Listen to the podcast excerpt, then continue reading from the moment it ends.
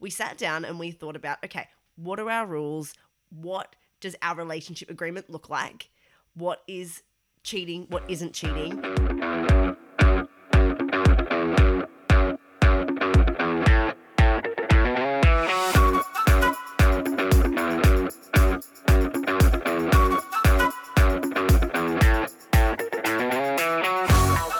Hello. Hi. Welcome back to the Poly Podcast, Woohoo.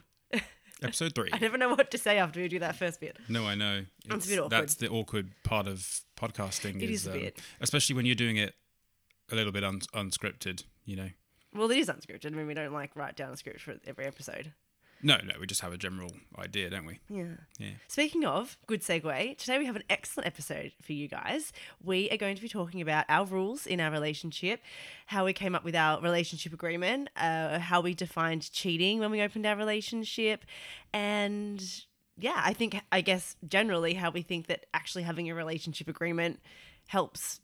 Could help all relationships. I mean, it certainly could have helped my monogamous relationships if I actually sat down and talked to them Yeah. about what kind of like a prenup for for non-married for people. non-married people. What are the rules?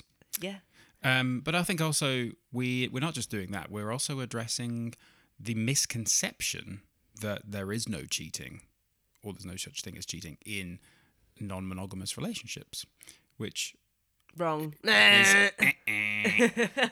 uh, Not is completely No. false. And also, I think that maybe um, some people might go into this thinking that cheating is kind of purely uh, physical and pure, or purely kind of, or maybe like emotional cheating that's kind of about an act itself.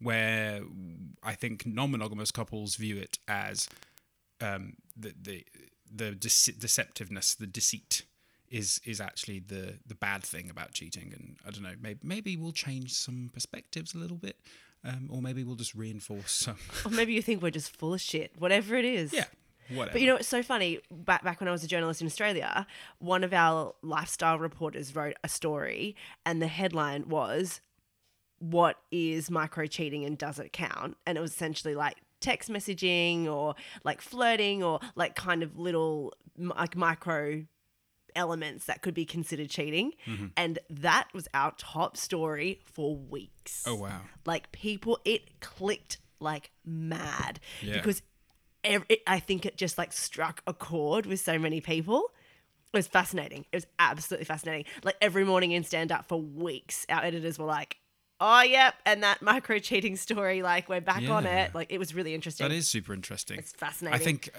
people have, uh, you know, don't, obviously, don't get me wrong, uh, being deceptive to your partner is a really horrible thing to do. But um, there's there's an idea that cheating or you know sleeping with someone else uh, outside of your relationship is like the worst thing that you can do. It's unforgivable, you know. Yeah. And I think, um, I mean, you uh, you've done more research and reading on this than I have, uh, but uh, you know, I think it's safe to say that your mindset kind of shifted around infidelity and things like that.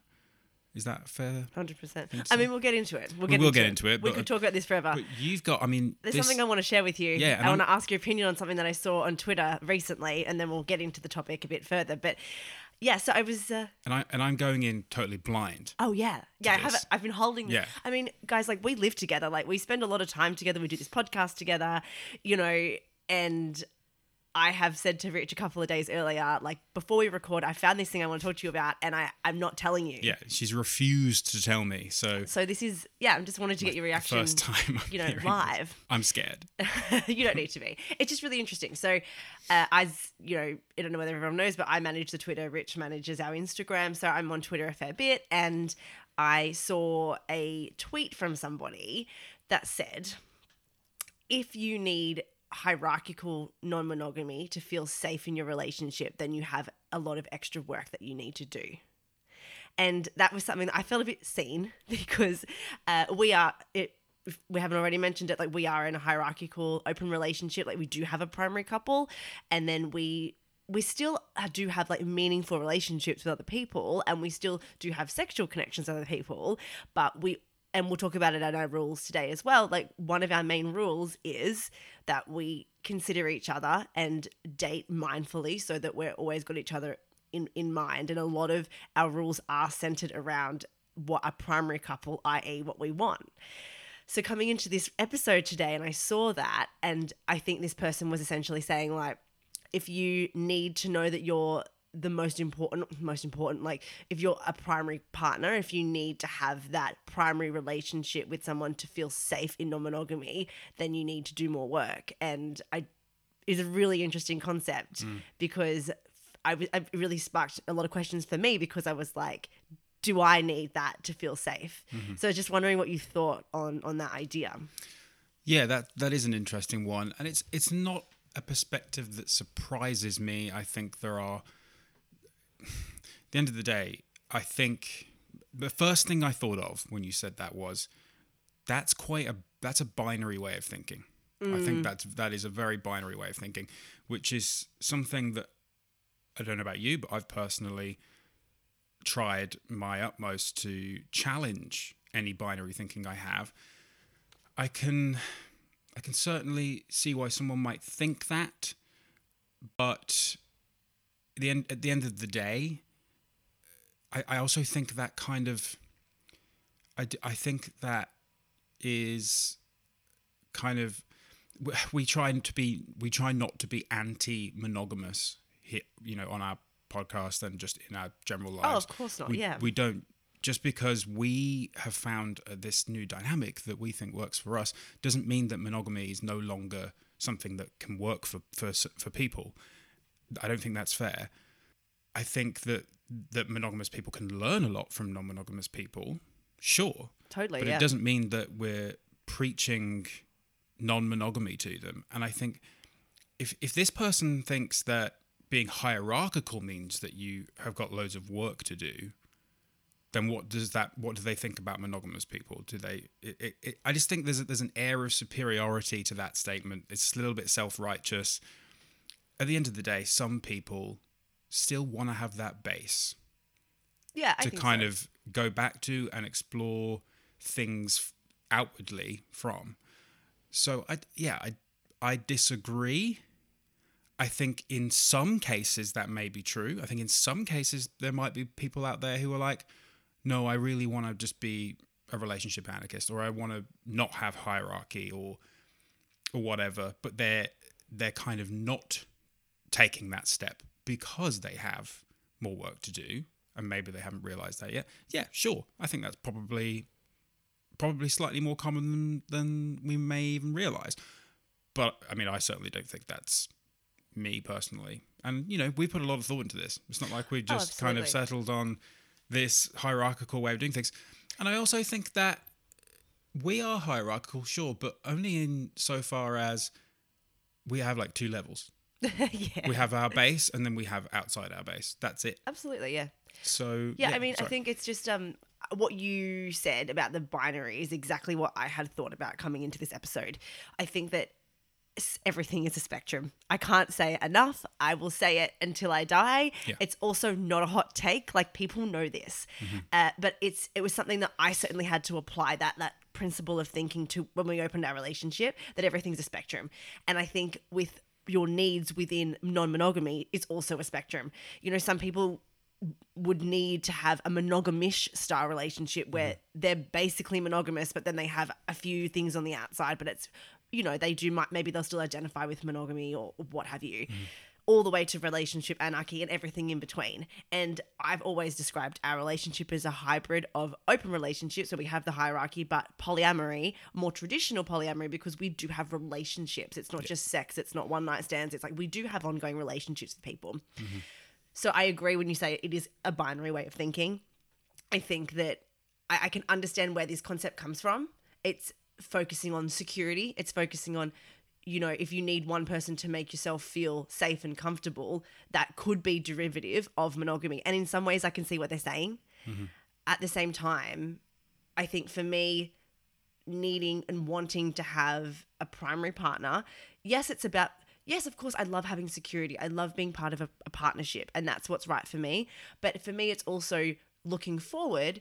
I do want to have um, a family maybe one day, and that for me, that structure of having one primary partner is what works for me when it, for looking forward and, and thinking about what we would have in the mm-hmm. future potentially. So yeah, it's funny that you should say the binary thing because that is Yeah. exactly what I was thinking too. Yeah, I mean, from there you can you could even broaden broaden it even further. With you mentioned families and stuff. What's to say that a family can't be? And I'm, I'm broadening it, it quite a lot now. Go forth. but um, but I think it's kind it's still kind of relevant. Um, what's to say that a family has to be two parents and uh, and children? You could have uh, polycule and children, right? Absolutely, yeah. and that's and that's fine too. Um, but some people, at the end- of the day, some people just just need things a certain way, and that doesn't mean that they've got work to do. Like Hmm. I do think that's a little bit condescending, a little bit, you know. Like I can see, I can understand the principle behind the thought. Yes. You know, and I think that's what you're saying. But it, it it's But I, I think it's a spectrum. That's yeah, what it comes down I to. I think that thought, the springboard for that thought, is is is their own experience rather than thinking outside of their own experiences. I think you know. yeah, I guess so. Um, Yeah, absolutely. Like maybe for them, it was just like I needed this one person to be my primary partner, and maybe they weren't coming from monogamy like we were, like we were, Mm-hmm. and they're furthering their exploration. And I think there's that's only to be commended. But yeah, I don't think that's right for Yeah. everyone. yeah, in no way am I um, attempting to like shut this person down and say that. Oh, they're a bad yeah, person. yeah, yeah. I just think that in in in a weird sort of way, by by trying to be incredibly open minded, they've maybe they've actually maybe narrowed the scope of their thought a little bit too much and. To, to their own experience, And I- I, think they maybe need to reconsider. But you know, at the But same time, thought-provoking, right? uh, this- yeah, it is thought. It is very thought provoking. Um, and, and and just to clarify, I'm I'm not the expert. You know, once again, I only have my experience to go to go by. Exactly right, yeah. But I but I, I do I do think that um, you know, end of the day, we, we wanted to do this podcast because we wanted to kind of also explore uh, other aspects of polyamory and, and, and other relationship styles. So so yeah, So there you go. yeah, maybe um, Speaking of exploration, go. uh, you've been out in this world on some dates. Do you want to share any updates with anyone?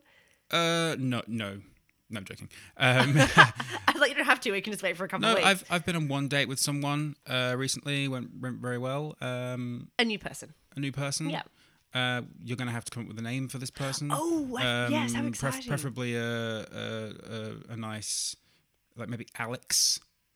A- Okay, you don't get to suggest it though. Oh, damn. I was going to Just has suggest. to be I gen- was going to gender suggest neutral. like Jamie. Oh yeah. Also, one of the names of our plants who I love dearly. So Is that one of the healthy ones? or yeah, it's one of the healthy ones. okay, well that's right. then. That's so good. shall we go with Jamie? Sure, we'll go with Jamie. Uh, I spent about four hours, five, Yeah. four hours. It was it was like a pretty Yeah, about four hours decent with- Jamie. length um, first date. exploring uh, Stratford's wonderful Queen Elizabeth Olympic Park, Hmm. um, drinking way too much coffee, uh, listening into uh, the the football game that was going on in in the stadium because it was Arsenal and. Maybe we'll alienate some viewers here, but we are Arsenal fans. I was going to um, say, should we mention it this early on? uh, uh, well, you know, maybe they can find solace in the fact that we drew two two and and potentially lost the uh, lost the league um, Against West Ham. against West Ham. Um, sorry, West Ham fans, but we should have beaten you. And and I looked at the stats. And, And you know what? Anyway, this isn't a football podcast. If you don't know that, then we can't help you. yes, I don't even know where West Ham are in the league. I think they're doing okay, but like I said, this isn't a football podcast. No. we can leave some links to some football podcasts, Arsenal ones. Um, Indoctrinate a few, yeah, a few folks. because I think there are some like club centric ones. But uh, anyway, um, yeah, Yeah, but yeah. It, but it was good. Arsecast is one. Ask I used to tweet. I used to trend every single weekend called Arsecast. It's an Arsenal football podcast. I'm pretty sure. Speaking about your Twitter days, My Twitter days. yes. alas, um, Arsecast, Yeah. go check it out. It's I mean, I'm, not I'm pretty sure. think. I'm pretty sure. Yeah, I'm pretty sure. But, Anyway, um, yes, so we. so you yeah, had a nice day, didn't yeah, you? It was great, and um, we'll we'll certainly see each other again. At some Yeah, point. it's and nice. um, uh, just watch this space. Watch I suppose. space. Not that I'm going to be sharing every nitty gritty detail, but you know, That's exciting, you know. Yeah. It's nice. Like, I mean, I've kind of recently, I sort of fired up my uh, Feeld profile recently. you've been going off on Feeld. You've been there like every evening. Uh, the thing is, like, I've not been really that. Uh, I, you know, my, my energy levels, my level of effort, as we as we'd say in tech, is has been low. I've not really been in. Like, I just haven't been in the right headspace for a little while. So I've just like not been dating for a while, right? Like pretty much since the beginning of the You year. You go through peaks and troughs, don't you? Yeah, you and, I mean, I do. do too, but I think you more than me.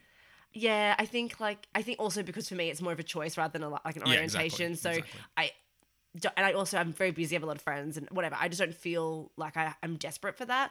But I did say in the winter that maybe I'll have like a summer fling or whatever. And now it's above um you know 12 degrees some days. Go wild. So I just thought, oh you know like always be laying that groundwork. Like these can take a while to find someone that you really connect with and that you enjoy their company. So you know what the hell. Yeah. And so I just like been chatting to some people. That's been great. And then out of the blue, this absolute smoke show of a human being matches with me. Like I must have probably swiped yes like a long time ago, and Mm-hmm. then maybe they fired up their profile again, and then here we are. Yeah, I So- get that sometimes. Yeah. Yeah, right. so didn't I didn't I click the tick on you like four months ago? I mean, I don't you- even something triggers in your brain. Yeah, or, or you don't even remember, and you're like, I don't remember you. and so we matched, and then he's a he, so he sent me a a message, and it was like, it was just like what a first message, you know. Mm. And we could talk about it. Like, I don't mind if someone sends like a hey, how's your weekend? Like, write a creative response. That's what I do. If someone's like, hey, how's your weekend? I give them some specifics to work with so that we can start a conversation. Like, mm-hmm. it's hard out there. I sympathize with it. It's it's a tough one. Especially for dudes, they've got to really cut through all that, you know, sludge. We have to cut through. Women have to cut through sludge too. Come on. Yeah, but in a different way. You have to kind of sift do you through. it. mean? You're like you're like panning for gold, and and Are the, we all panning for gold? yeah, but the guys like the, the the guys are the gold, and they have to fight with the all the all the gravel kind of that you I have no idea what you're saying. I think it's both the same on both sides. No, because what I mean is like most guys will be like, "Hey, how's it going?" And then it's like, "Oh, it's a bit boring." Whereas like you you want to cut through all those "Hey, how how's it goings" with a really good first message. Oh, I thought And you were women- talking about people on the app, and I was like, Richard. No, no, no, and women get and women get so many more messages. Yeah, that's true. Yeah. Than than the than the dudes. Or- 100%. Yeah. So So he no, that's this what, guy like by that. okay, yeah, that makes total sense. and Yes, he it does. He, and he- Thank but you. You know what? Like it's exactly what you were saying. He got my attention. He was like, "Hey, how's it going?" Like asked me some really interesting questions and engages my profile. Like from the fact that he p- picked out of my profile, I knew that he'd read right to the end. Right to the end. And I was like, wow. And then I looked at the picture, these pictures, and I was like, oh my goodness, this guy is absolutely gorgeous. Like, what a good looking dude. Shredded. Yeah, yeah like that shredded. body. Oof. You know, I, I wouldn't say no. And so then Well, obviously, that's why we're here. yeah, okay. I responded like a couple of hours later. I hadn't seen the message, and I said to you, I showed you the pictures, and you were like, "Oh, babe, it's, it's been a good, it's been, it's been a good yeah, run. I, I joked. I said, "Look, if you want to leave me for this guy, fine." it's been a good run." You but know, do you know what? We're in an open relationship, so we don't have to. Woohoo. we can We can have both. we can have our cake and eat it too. Um, and so I said to you, I said, this guy sent me an interesting opening message. He is hot to trot. What is? What does that even mean? have you never heard hot to trot? Hot to try. Is that a, is that an Aussie thing? I, I guess. Probably. People, uh, get in touch with us and tell us: Is hot, to, to trot, a thing uh, everywhere, or or or uh, is it just the Australians that, that know it? I don't know. It could just be a me thing. Who knows? That's our weekly poll. So our weekly poll. So he was gorgeous, and I said to you, I really hope he doesn't say anything that like like who who has both? Who has like the great message and the and the hot body? Like you know it's hard it's, it's hard out there to find to someone who ticks these boxes. Yeah. i hope he doesn't say i hope he doesn't come back with me to me like that he's a trump supporter or that he's a TERF. I don't know. Like i just you know. So we said ha ha ha ha. Yeah yeah yeah. What i didn't factor in was that maybe he wouldn't respond at all Maybe he wouldn't say anything. Full stop. So the moral of this story is stay humble out there, kids, Yes. because he's not responding. And also- nothing. and also like what just just what kind of person uh you know put so much thought into that first message and then just then just drops the So combo. he hasn't even seen it. Like, there's another guy that I was like, really, just like, you know, just. Does it say they've lukewarm been at online? best. No. Ah. so this other guy, like, I, he had seen my message, hasn't responded. It's like, fine, we were not vibing, but he's not seen it. So he's probably like dating other people or out or whatever, and just hasn't fired up the app. Give it six months, But, and then and but anyway, it was just a moment where I was like, Siobhan, be humble, sit, sit down. down. Oh, funny. And So on that you go. bombshell, And on that bombshell, let's. Uh, shall we get into today's topic? we'll get into today's topic, shall we? We'll Yeah. do you want to? Do you want to kick us off? Yeah, so I mean, I first of all, I think a really good place to start is to just address this idea that you know, how many times have you heard the phrase, "Oh, it must be so good not to have to worry about cheating." Yeah, a couple of times. Yeah, Like, it must be. Uh, you know, it's been it's really been, been tough for you to open your relationship, but now that you have, it must be so nice. You don't have to worry about yeah, cheating. Now you can just plow left, right, and center, and you don't have to worry about about them plowing left, right, Yeah. and center. Just great, just all the plowing. And I do think It's that, really nothing like that, guys. and I do think that people think that because you're non-monogamous in some way, that you've got this like really steel security, like you're super strong in Really your thick security. skin. Yeah. Yeah. Like you don't like nothing's to bother you. Mm-hmm. That oh well if they sleep if, if your partner sleeps with other people, then nothing must bother you.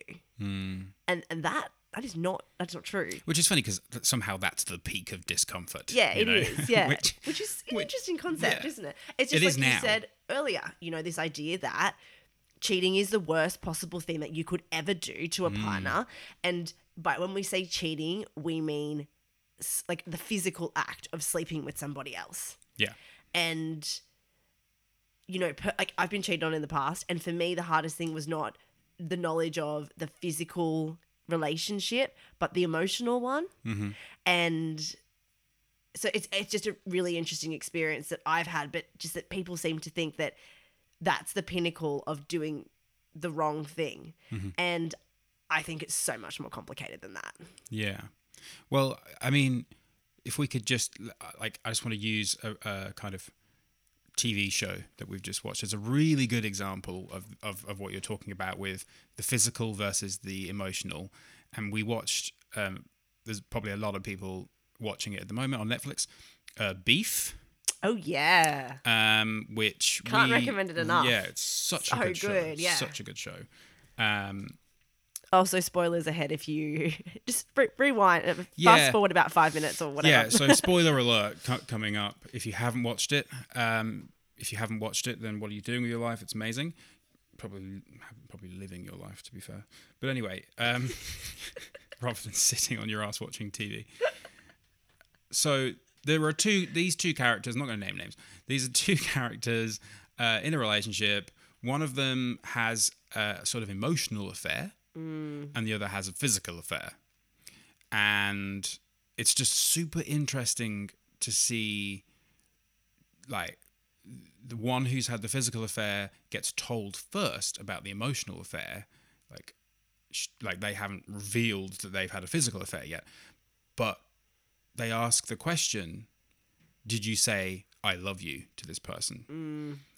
And it's that it kind of all hinges on that question in in a, in a well to some degree. yeah. And I just, I mean, we even paused it, I think, and spoke about We it We had to stop right then and we there were and like, talk about this it. is Yeah. so interesting. yeah. and like, you know, obviously, this person has the knowledge that they have slept with someone else Yeah. deceitfully, and it, it, it ties in with what you were just saying about how, you know, for you, the emotional aspect really is what's important, and that's what hurts. That's what hurts more. Yeah. And I mean, I think if we, I mean, we're supposed to be talking about rules and we've just like got straight into the cheating, but I just like think if we tie it back to how we kind of took that into account when we formed our rules, I remember early on saying to you, I want your relationships to be as casual as possible. And by that, I meant the smallest amount of emotional strings attached. Mhm. I remember not being all that concerned about the sex or or anything. And to this day we don't have like some couples will sit down with their relationship agreement and say, "Oh, there's certain sex acts that you can't do with your other partners." Like we don't have that. And I was never really concerned about that. It was the emotional connection that I was afraid of losing from you, and I was afraid that you would form with other people that was going to jeopardize our connection. Do you know what I mean? Yeah, absolutely. Um, but yeah, but this is it. Like, It's just so it's different for everybody. yeah. So obviously, like one of the ways that we tried to, well, didn't try to. One of the things that we needed was to lay down some rules so that we knew what cheating was to us. Um, and, and, and, and the, you know, the emotional aspects of that are, are what's most important, I think, for us personally. So, yeah, let's talk a little bit about how that came about. We obviously got the, we decided that we needed to get them written down, right? so I maybe because I have like a bit of a neurotic personality type, but I remember coming to you and saying, I need us to write this down. I need a like a one pager, you know? And so Isn't it like two pages though? no, it's a one page. Is it one page? Yeah. It's a one A4 Google so Docs. succinct without rules. We just didn't we just didn't you know, not here to fuck spiders. That is an Australian ism. that is very Australian. And- sorry, sorry guys. Don't know what to tell you. we so we did we wrote it down like we sat down and we thought about okay what are our rules what does our relationship agreement look like what is cheating what isn't cheating and then also like other stuff that is important in terms of what we needed to feel safe i suppose is that how you describe it Yeah, and immediately, obviously, there were some differences between you and me, which were really inter- interesting. I think one of us being uh, female presenting and one of us being male presenting, yes there are certain concerns. Uh, I think we, I think what, some of the interesting ones. We should probably just go through some of the interesting ones, yeah i think so like curfews, yeah so which i is kind of sounds really, really authoritarian, it's but it's very not. like it's it's very much um it does sound a bit like roger if you're not at home by midnight then you're gonna get in trouble and have to go and to you're confession. sleeping on the couch. yeah like whatever so it, um, i read about the idea of curfews in susan wenzel's book happy life in an open relationship. Can't recommend it enough. And she basically talked about how her and her now husband but partner at the time boyfriend at the time had uh, a curfew. And it was midnight and then they extended it to 2 o'clock when 2 a.m when they kind of got more comfortable so uh, that was something that i wanted to introduce i didn't want to and we, to this day we don't actually do sleepovers do we like it's very much you've got to be home i think it's 1 o'clock at 1 a.m now that we Yeah. have Well, just to clarify, we don't do sleepovers unless like we both have a sleepover, if that makes sense, or if one of us is away from home, then Yeah, then we absolutely. might yeah, then we might do that. then But- that's fine. But more that I just remember us both sort of discussing that for us to feel safe, we wanted to be able to come together at the end of the day, even if the end of the day was two o'clock in the morning or one o'clock for us, you know, yeah, yeah, yeah. is to come together at the end of the day and get back into the same bed together and wake up together and then the next morning and sort of reconvene in a Re- strange way. Return to base. Yeah, exactly. That's kind of uh, what we. Uh, I mean, I meant I alluded earlier that we, we're each other's base. yeah. and I don't mean a musical instrument, but I mean like a base camp. Yeah, yeah. we're not here. Like, Absolutely. um, yeah, and it just sort of helps us re- reconnect, and and we both we both like that. We, Yeah. we're, bo- we're both a little bit. Like we're both really happy with that for now. I don't know whether like that could change in the future. I don't know. Oh yeah, so these are all flexible, guys. These are all flexible. I think as well, like it's funny, I, and I'd love to do a better like a relationship on boundaries with an expert at some point. But Yeah. I think when I look at our my rule our rules and and how we we just say because a lot of people ask, okay, how does it work? What are the rules? Hmm. And I think another way of describing our rules could be like our set of boundaries because they're things that make us feel safe and they're things that we put in place so that we can function within the relationship and we look after ourselves and that's kind of what these are you know um we should we should just get up the list of rules Where are the list of rules? they're here i'm just going to open Just, just, just, we just, just bear with us, listeners, while we, we, we get the uh, the list of rules. where's the Well, I don't know our where joint- I don't know our joint where email? you're going because we're already on the joint Google email. Docs. We Yeah. just need to go over here and click on that, and then click on that, and then we go. Richard called here they are. Richard called it poly rules because it also was poly rules. Poly rules. I can't believe we didn't open them at the beginning. Yes. Um, so we have like a list of general rules. We've got sharing information about our ethical non-monogamy partners, which is another section, and then we've got safety, safety rules. in, bra- in brackets. Do we mention what it says in brackets? in brackets it says for when dating men. For when dating men. Um, But you know, if you, I'm sorry, I'll say, I've said it once, I'll say it again. If you can't acknowledge that women and female presenting people are less safe in this world, then cis, straight, white men, then I can't help you.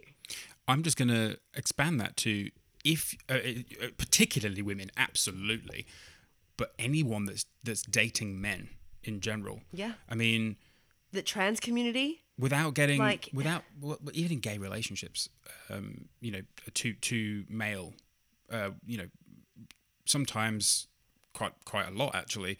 There's domestic abuse there as well, and there's also there is a danger there. It's just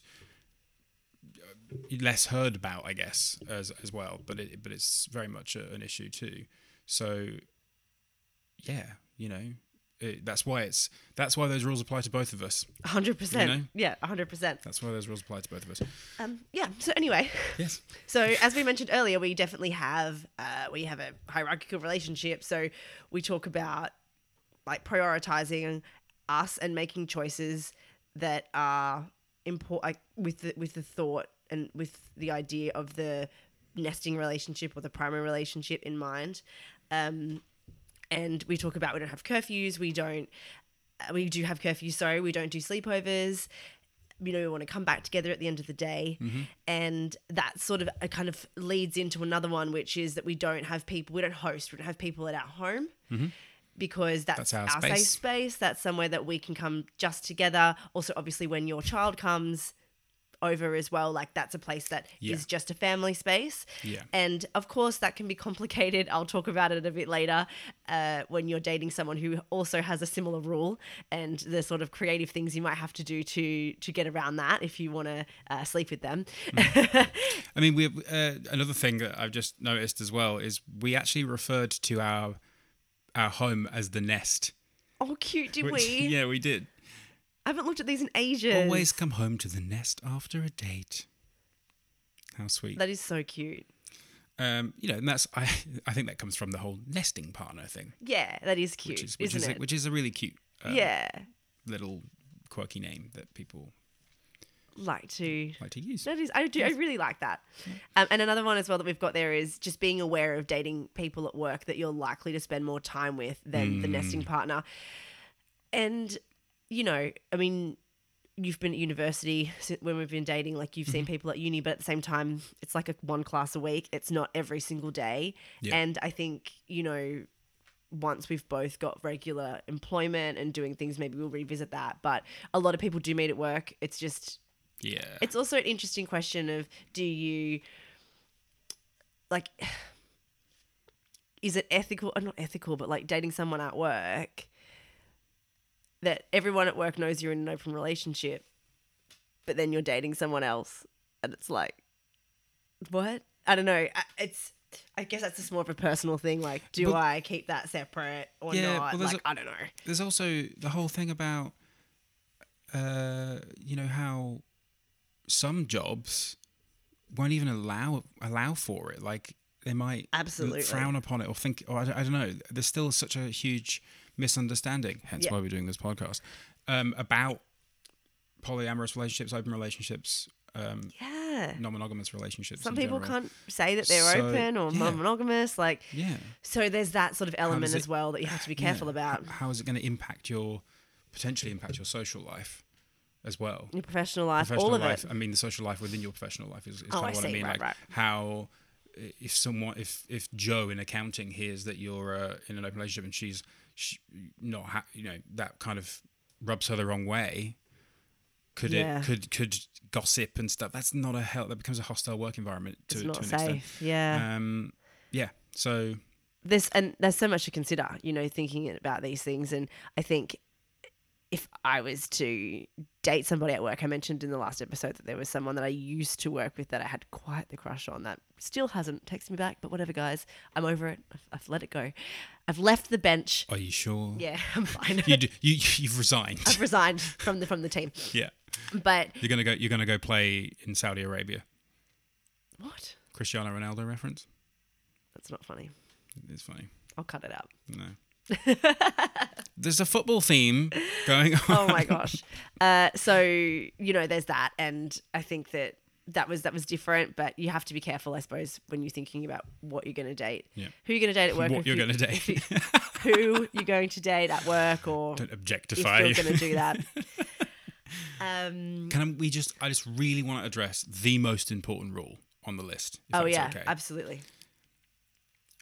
Shower and brush your teeth after a date, or chew gum if meeting the nesting partner immediately after being with the CNM partner. Okay, so on our episode outline, I wrote this is my favorite rule because I it's it's so me. Uh, it's just I remember honestly, and actually I remember it because it was the first time you kissed someone outside our relationship, and we met up afterwards, like straight afterwards, and I remember like giving you some gum before you left the house that morning, and and was just like. Please chew this before you see me this afternoon. And so that I mean, I, I don't know whether I would necessarily like you didn't do that the other day, but that's probably like the rule that we did have like earlier Yeah, on. It's, it's intermittent. I find that sometimes you're you're I'm chill about it. chill about it, and other times you're a bit more insistent about it, which is fine. You know. yeah, I definitely I I I depends on how I feel about when you come home and I want you to brush your teeth. But usually, if you've slept with someone, I definitely want that. If you've just been out on a date with somebody, then I'm like not too fast. But we both are very big on their like if you've slept with somebody, you get home and have a shower. Yeah, and that's fair. I think that's fair. I think I even try to do that before coming home. Yeah, sometimes you come home and you're like, I'm showered already. And I'm like, that is impressive. I jumped in the fountain at Trafalgar Square. Just had a bit of a scrub in there. Like, I'm actually dirtier now, but I don't have any sex sweat on me anymore. Cost of living crisis, am I right? Gotta yeah, get those bills out.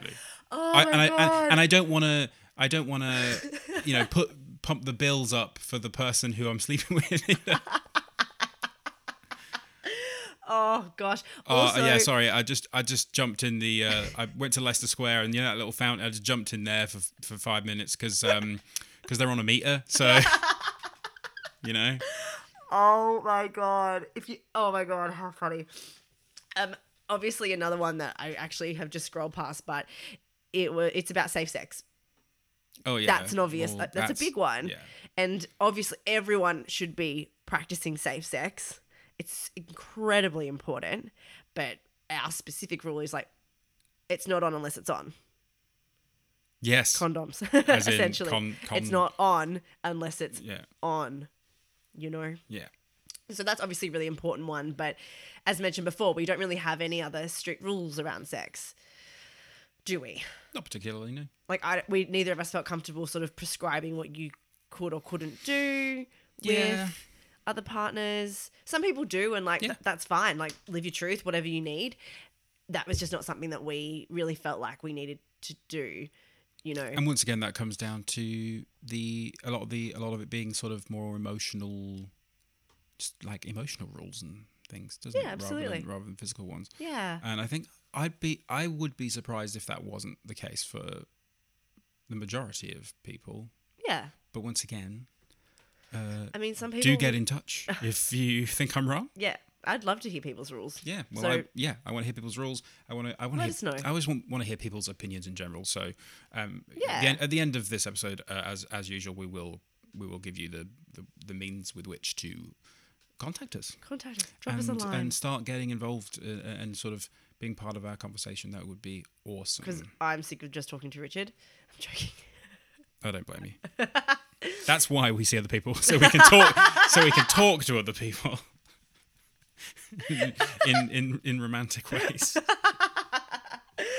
Oh gosh. Um, okay, so the next sort of category is sharing information with other, uh, with and about other partners, and this is important as well because it depends on your nature of your relationship, really. But you know, you want to have information that maybe is just for us or that you have just for your other partners that you're not necessarily going to share with me. Yeah. And like privacy is important, you know? Yeah, I remember the at first uh, we rather than just telling each other about the dates or whatever. I mean, this is still something we kind of do now, but I think more so in the beginning, where it would be like, I would say, "What do you want to know?" Yeah. You ask the questions, and I'll give you the answers. Otherwise, I, I won't tell you just in case. But now I think we're a, we're bit more relaxed about that. Absolutely, yeah. Uh, yeah. I don't really mind. And things grow and change, and that's what's so important about our rules. But I think with anyone's boundaries or rules or what you want to call them, they need to be malleable. They need to be able to shift and change as you grow and change. Mm-hmm. And if you're doing it within the context of a primary partner, then as the couple, like as we grow and change and become comfortable with things or are interested in trying things. So yeah, I mean, I think we're a bit more relaxed about it now. It was definitely more stringent, at least on my behalf, when we first opened our relationship. I was asking questions about what I wanted to hear and what I didn't want to hear, and you know, we I think we did a really good job of that. And there are some things about us and about you that I don't share with other people, or I with don't deliberately withhold, but just kind of keep things to myself because there is a level of confidentiality, particularly in our relationship, but other people too, you know, mm-hmm. they want to open up, they want to share things with you. And I don't think, at least for our dynamic, you having a relationship with someone else, I don't need you to come home and like sit down and be like, okay, so then after dinner, we spoke about this, this, this, and this. You know, I need a highlights package just like I would whenever you went, out, if you go out with any other friend, mm-hmm. you know, how is this person? What did you do? What was going on? And then organically, as time goes on, you might say, oh, so and so said this, so and so said that. And that's cool too. Mm-hmm. But it's not like I need a, or either of us need a, you know, blow by blow Yeah. you know, information about what was mm-hmm. done and said, Yeah. you know. And I think just sort of moving on from from that aspect a little bit, but mm-hmm. some of the things that really do need to be shared, and this is I think this is probably always the case, certainly for us, is uh, uh is anything that may impact either each other or as in you know your, your nesting partner um, or the relationship as a whole you know and sharing information in in that sense. Yeah, true.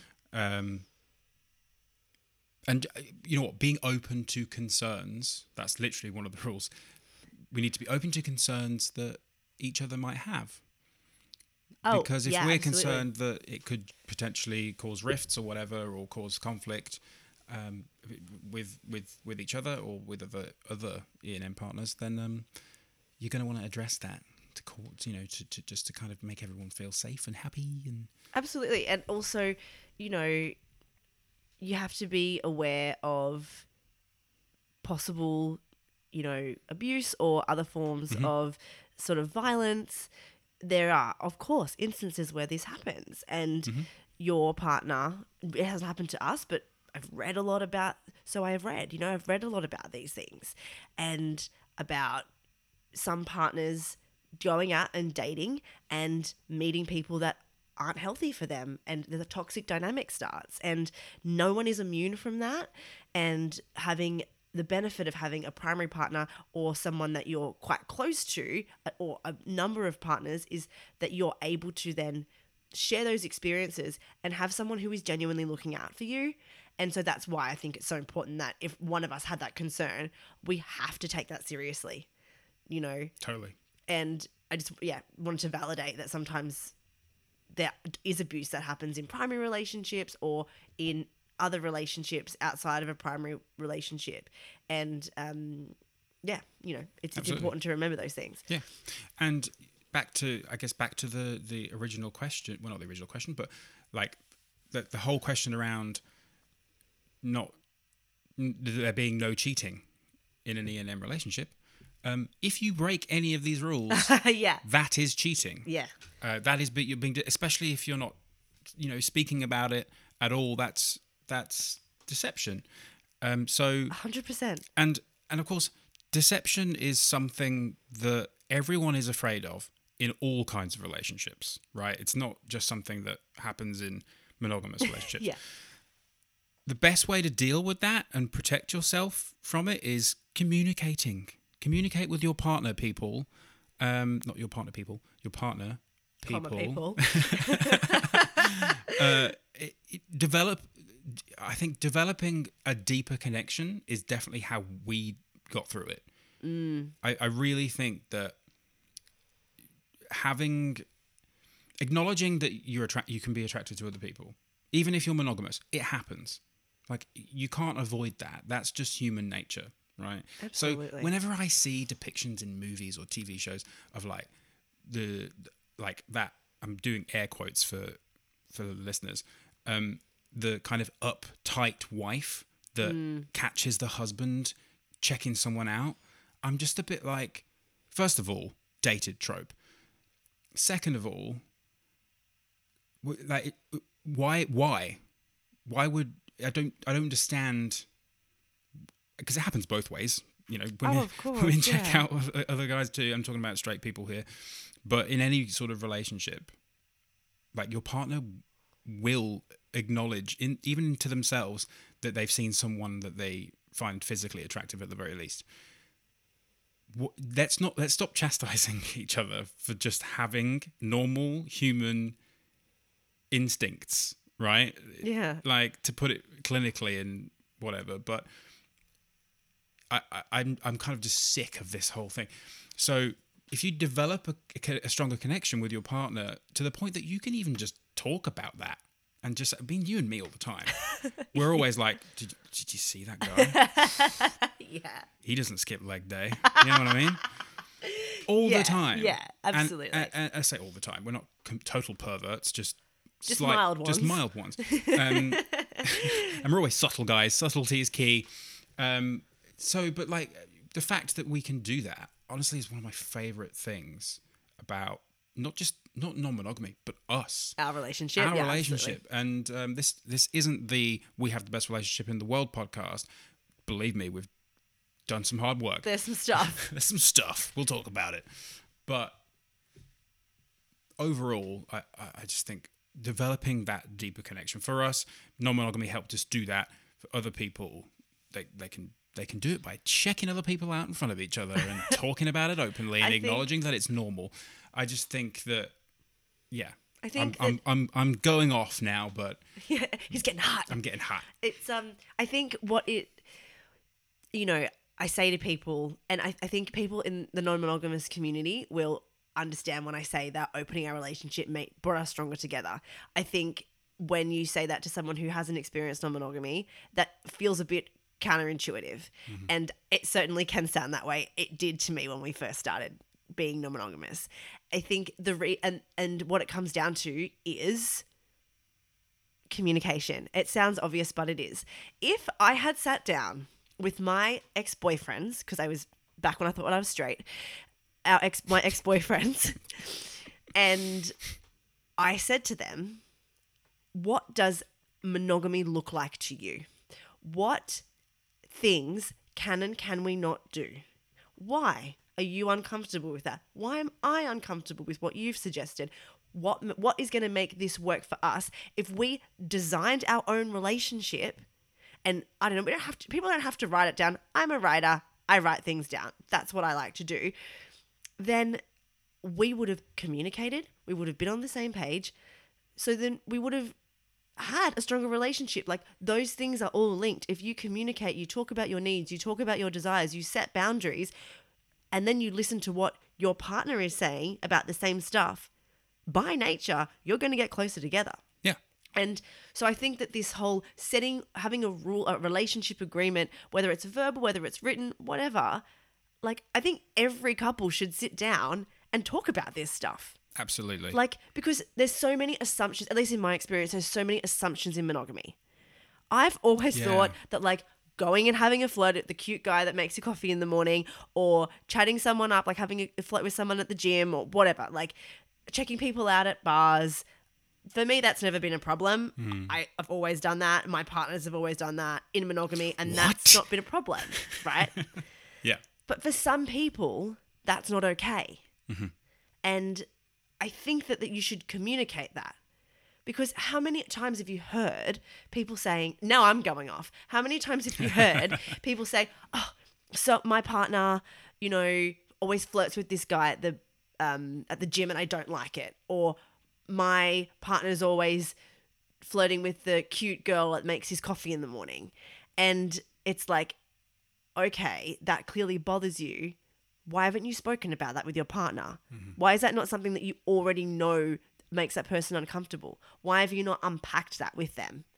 I think there's so much room for growth there. Yeah. And I just am such an advocate for this sort of style of thing now that I've come into ter- come to terms with it and I, I've done it myself. Mm-hmm.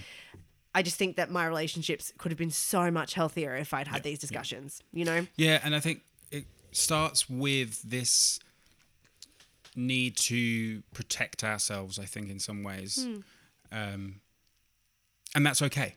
It's okay to feel protective because that's also a normal human response Yeah. to when they, when someone feels attacked or, or whatever. It's it's quite primal in that sense. But it's about how we choose to channel that protective energy instead like rather than just letting it run wild rather than just letting it be that primal thing we go okay is this uh, is this rational or is this like out of fear? Is this like a fear response? You know what i mean? And obviously like in a more natural setting it would be oh there's a predator coming to get me. Um, and you just act immediately. You don't Yeah. stop and think about it because of, that. Uh, but rather than our brains kind of keeping up with with you know i guess the society we live in now which is much more structured and kind of we know what to expect it's um it's it's it's still being triggered by things that it maybe shouldn't be. Like Yeah, absolutely. like oh this this person is chatting up my partner.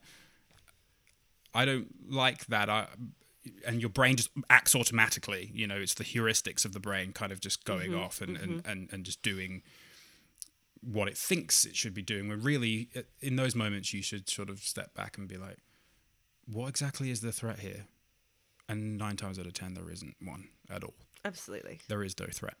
Um, perfect example. I'm not going to say where I heard this because I don't think it would be fair because it's, it's from another podcast that I think. I mean, I love this podcast; it's brilliant. But basically, someone was talking about a time they went on a date with someone, and there were two. Uh, two of the, it was a it was a female going on a date with a man, and there were two of the girls there, who, when she went to the bathroom, moved in and started chatting up the guy. Oh, Yeah. Now the guy, as far as I can tell, wasn't particularly interested in in them. He was just being polite and talking back.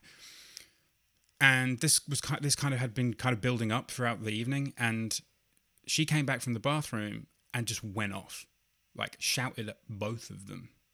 wait. So the two girls and the guy, Yeah. or just the two girls? No, shouted at the two girls and So her all date. of them. Yeah, All of them. Sorry, yeah, all of them. that's why I just wanted to clarify. both yeah. groups, both parties, Both of the groups, both of yes. the parties that were present, the party of two and the party of one, her date. I, was listening to this, and I was just like, "Well, is that really fair? He hasn't necessarily given you any reason to think that he's gonna go home with these two. He's on a date with you. Yeah, Maybe he's just being polite. If that happened to me, I'd just be, I would just be like, "Hey, what's going on?" I would talk back too, but then I'd be like, um, sorry, can you like? I, I'd I'd say, uh, hey, sorry, we're we're on a date. Like, it's fine if you want to talk to him, like yeah, for a moment. But I'm back from the t- the bathroom now. Can I have my seat back? Because they sat where she was sitting. oh my goodness, And so I'd just be like, hey, oh yeah, I'm on a date with this guy. Can Well, you? this is the thing. I'd polite. I wouldn't just go off. You know what I mean? That's the fear response kicking in, right? Absolutely. It's the kind of like, yeah, And- and, it kind of ties in with jealousy that we were talking about last week as well. You know? It does, and I think you know this is the thing. It's it's not really our fault that we've come to think this. You know, that's what we've been taught. Mm-hmm. You've got the word mononormativity written on the outline. Yeah. And I had to practice saying that. That's a really good voice exercise, like to, you know, prime your, your voice before you start talking. But it's true. That is steeped in our culture. It's it's not our fault Mm-hmm. that that's what we've come to think is what we need to do.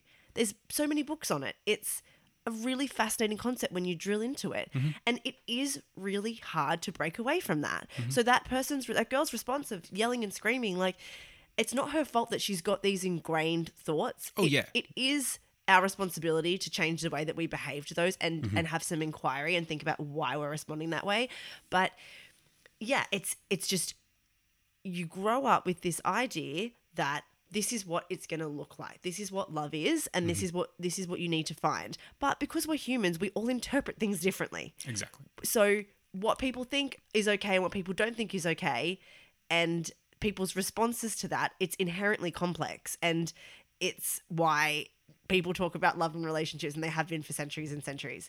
So Yeah. I think it's a really interesting And and sort of concept. And this is why, when I mean, if, you're a listener and you're kind of maybe listening because you want to explore non-monogamy, and maybe you're in a in what is currently a monogamous relationship, or you've been with someone for a really long time, my what I would say, based on our experience, is like when transitioning from a monogamous dynamic to an E and M one, and this is why we did it too. Mm. Writing down the rules is a really great way to confront any of those sort of ingrained insecurities that stem from what what you said Mononormativity. mononormativity or mon- monogonormativity. There's no real word. I, it's kind of made up. Yeah. I, I even discovered that when I typed it and it came up with a Can I red just line. say but go on, go on. I've got something to say on that. well, I was just gonna just to finish, like confront any of those in- insecurities that stem from mon- mononormativity or elsewhere, because it's not like, all our insecurities don't come from mononormativity. Um, Yeah. they come from many different places, but there's certainly some that I think come from the ingrained belief that monogamy is is natural or or the only way or the right way, etc. So I love that you said that. I think that you're so right about writing down those rules and really it forced us to sit down and really explore what we wanted to do and what we didn't want to do. And it's a really great, especially if you are, as you said, opening your relationship like we did. It was a really good sort of signposting of where we were at, where I was at, where you were at in terms of what we were comfortable with, what we could and couldn't do, and that we had it in black and white where I was up to in my opening up journey and where I was learning and what I needed from you to help me feel safe so that I could move forward. And the same for you, where you were at, what you were wanting to explore, and where you were at in terms of what you needed from me to help you to celebrate your identity and to, to grow further. So, yeah, I think it's a great tool to prompt that communication. I really love that you said that. you're welcome. So, yes. I think we've covered it. I don't know what that was. I've started doing that um, at restaurants. People are like, "Are you ready?" And I'm like, "Yes." I don't know where it's come from. Anyway, um, it's time for a new segment. We're not going to do what we normally do. Question of the week. We're not going to do question of the week. We're going to do um, a, set, a new section. Hopefully, uh, we- we'll do this recurring again. if- will come hopefully, up. it's recurring if this goes well. But it's called Poppy Amory. Okay, well, my suggestion for the segment name was Polly Pop Culture, but Richard has suggested Poppy Amory. We'll do a vote. We'll do a vote. We're going to do another poll: Poppy Amory or P- Poppy Pop Culture. We'll do it after this. After this re- is released, we'll, uh, we'll do. We'll do. Oh we'll my do gosh. A, um, Hysterical. A little, a little poll, and you guys can decide. It's kind of like in Peep Show how it's Consultio, Consultius. it's Polly Pop Culture or Poppy Amory. Maybe we'll just call it Polly Pop Culture Poppy Amory. Yeah, like, like with a slash in between. Johnson. Yeah. Okay. So basically, this whole segment is um, we look at something from pop culture, with like a like a relationship in a TV show or or something something that's happening that's relevant, and we kind of reimagine it as a if if if if it was a polyamorous world sort of thing. Is that is that a fair Yeah. way of describing I it? I think so. Um, so this time on uh, Polypop Culture Poppy Amory, we're going to we're going to be talking about Phoebe Buffay. From Friends, ever heard of it? It's a really niche show. Uh, barely anyone's seen it. Just so Google it. You'll you'll it's you'll on find Netflix it. somewhere, but you you have to type it in F dot R dot I dot E dot N dot D dot S. So it's quite a journey, but trust me, you'll. uh, It's really it's a good show. It's like dated. It's a bit dated. it's There's- from the 1990s, but watch it. I think I think it's worth a few watching. episodes worth skipping over just because it's it's it's offensive and whatever. But um, but you know, So yes, we're going to discuss Phoebe Buffay, and we're going to kind of talk about her within the context of two yeah, two two of her Different of her situations Situations. that she has. The first one, this is in chronological order, Yep, cast your mind back. is um, Jason, who was a chef, and Vince, who was a fireman, and she was dating them both at the same time, and felt kind of shitty about it, right? And she couldn't pick pick between the two. And if you'll recall, basically one of them was like really sweet, and then one of them has a really good body, and she was trying to decide yeah. So- between who based Yeah. on that, and then she realizes that the other one with the good body is also sweet, and the sweet one is also with the good body. So she's in this yeah. pickle. Who would you have chosen? And essentially, the question that we, you know, she's coming up against, and, and the common sort of thing that we see in a lot of sort of pop culture is the idea that this person has to choose between 2 Mm-hmm. love interests. Yes. And of course, that happened again for Phoebe with David, who Science guy. science guy, um, played by Minsk. Hank Azaria, famously. there you go. And the the cinnamon bun that is Paul Rudd playing Mike. Mike. And again, she, you know, Mike doesn't want to get married, and then she breaks up with him and then starts dating David because David does want to get married. But then Mike comes around and Mike says, I do want to marry you. And so they're both about to propose on the same night. And mm-hmm. again, she's got to choose. And I mean, I understand that with the way that marriage laws are now, you can't be married to more than one person, but it's just. The, the, the still the concept remains that she was in this situation of where like who should she choose Yeah. and in if this was a polyamorous world, Yeah. So she wouldn't really have to choose, would she? Exactly, and I think the idea behind this segment isn't isn't just uh, if she was polyamorous. I think the idea is if the whole world was open to polyamory, so that, for example, there wouldn't be there wouldn't be a an issue explaining this to David or Mike or to Vince or uh, Jason, Yeah. but that, that they would also already be well aware that this is a perfectly natural choice, Yeah. perfectly normal normalized choice, I should say. Because you recall the scene in the coffee house when both Vince and Jason are there towards the end of that episode.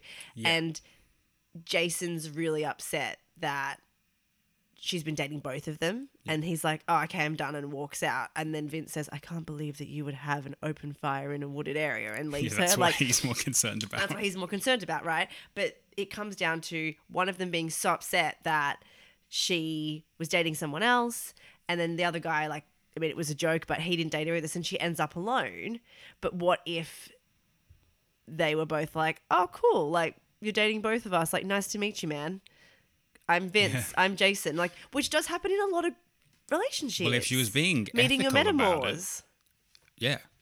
If she was being ethical about it, then they would both already know about each Completely, other. They yeah. might even be like, let's get involved. You know, it sparks conversation. it would have been great to see that.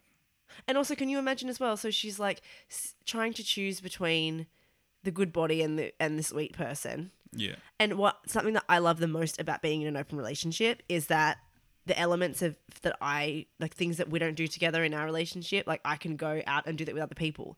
So imagine if she didn't have to find everything that she wanted in one person. Imagine if she was able to say, "Well, I'm with this Vince fireman dude, and he's smoking hot, and his body's amazing, and you know we have a good time, and and that's fantastic." And then um, I love seeing Jason because we have such deep emotional connection. He's like, you know, we have still the sex is still good, but you know, we have such good conversations and he really sees me and understands me and I get such valuable conversation out of him. Mm-hmm. Like imagine that how fulfilled she would feel mm-hmm.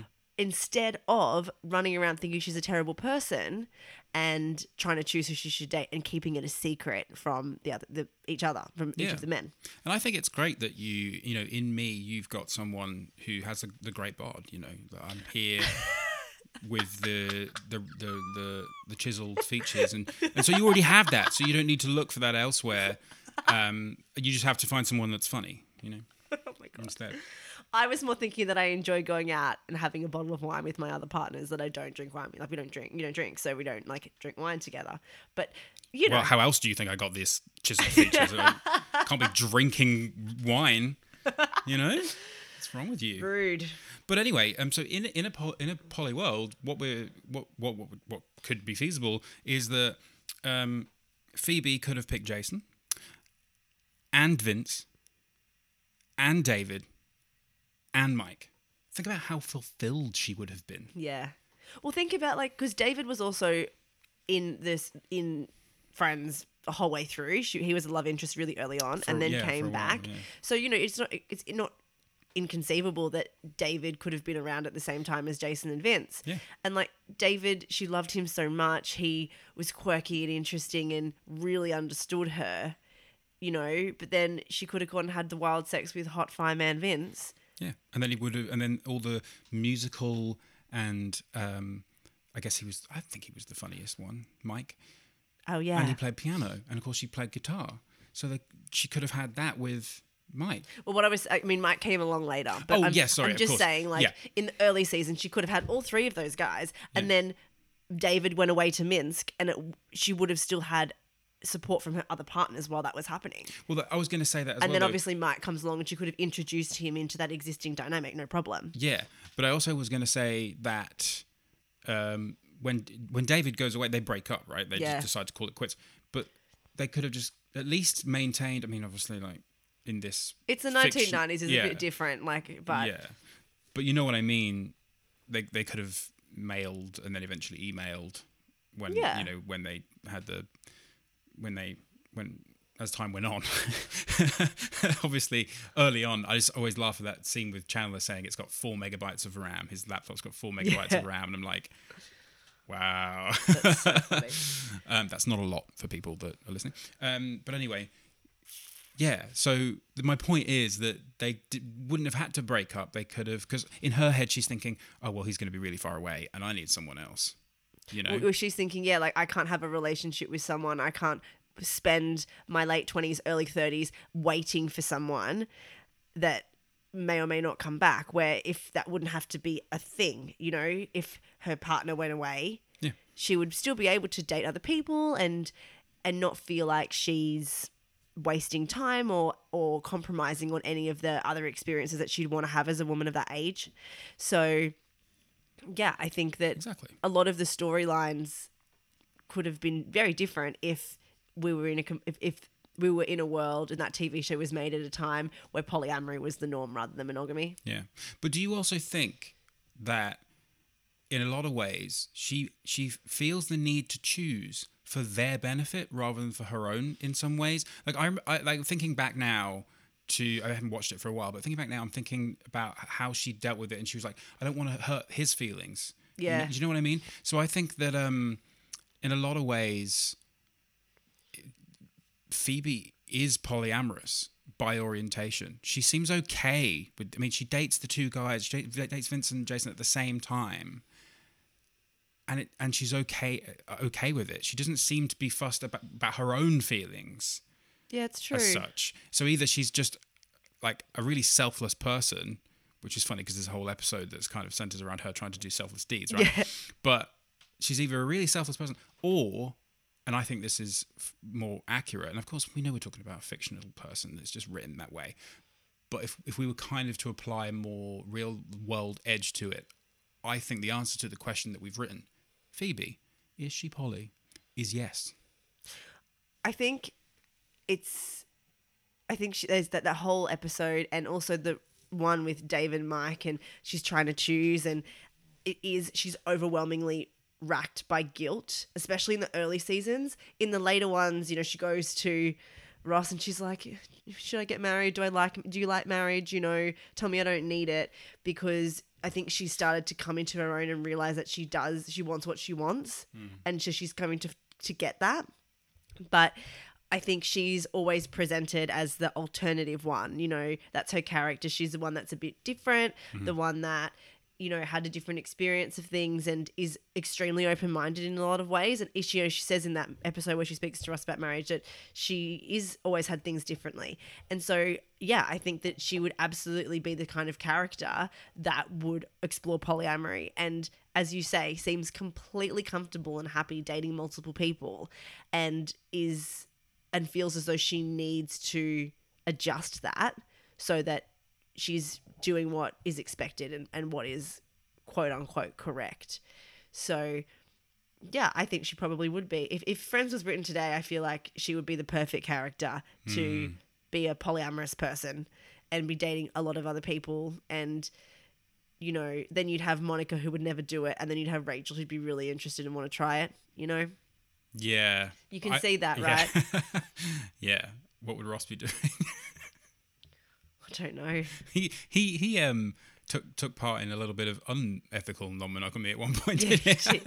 Joey as well, but like Yeah. Joey is unethical. Like Joey would have to be more ethical about it.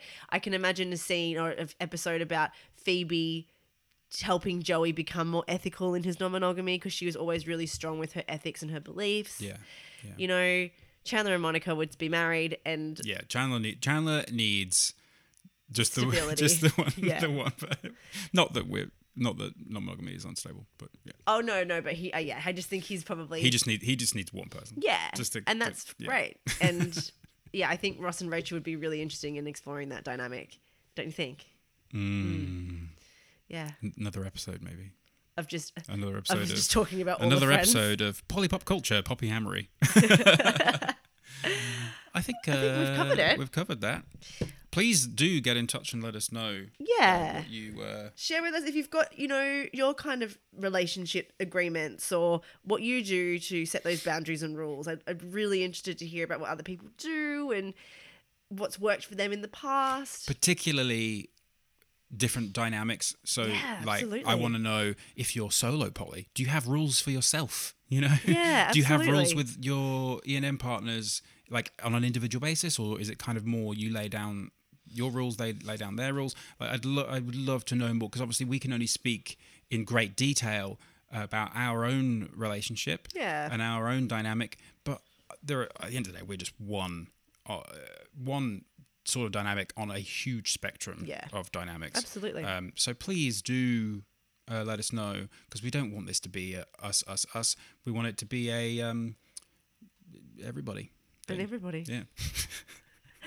So yeah, please subscribe, rate, and review. You can just hit those five stars and share it with a friend or a E and M partner or a family member or someone who you think you'd Or your enjoy pets. You know, maybe, maybe, maybe my uh, my voice and Siobhan's voice um, are comforting to your dog, so you leave us on when when you go out. And the dog just listens to us talking absolute crap for an hour or so.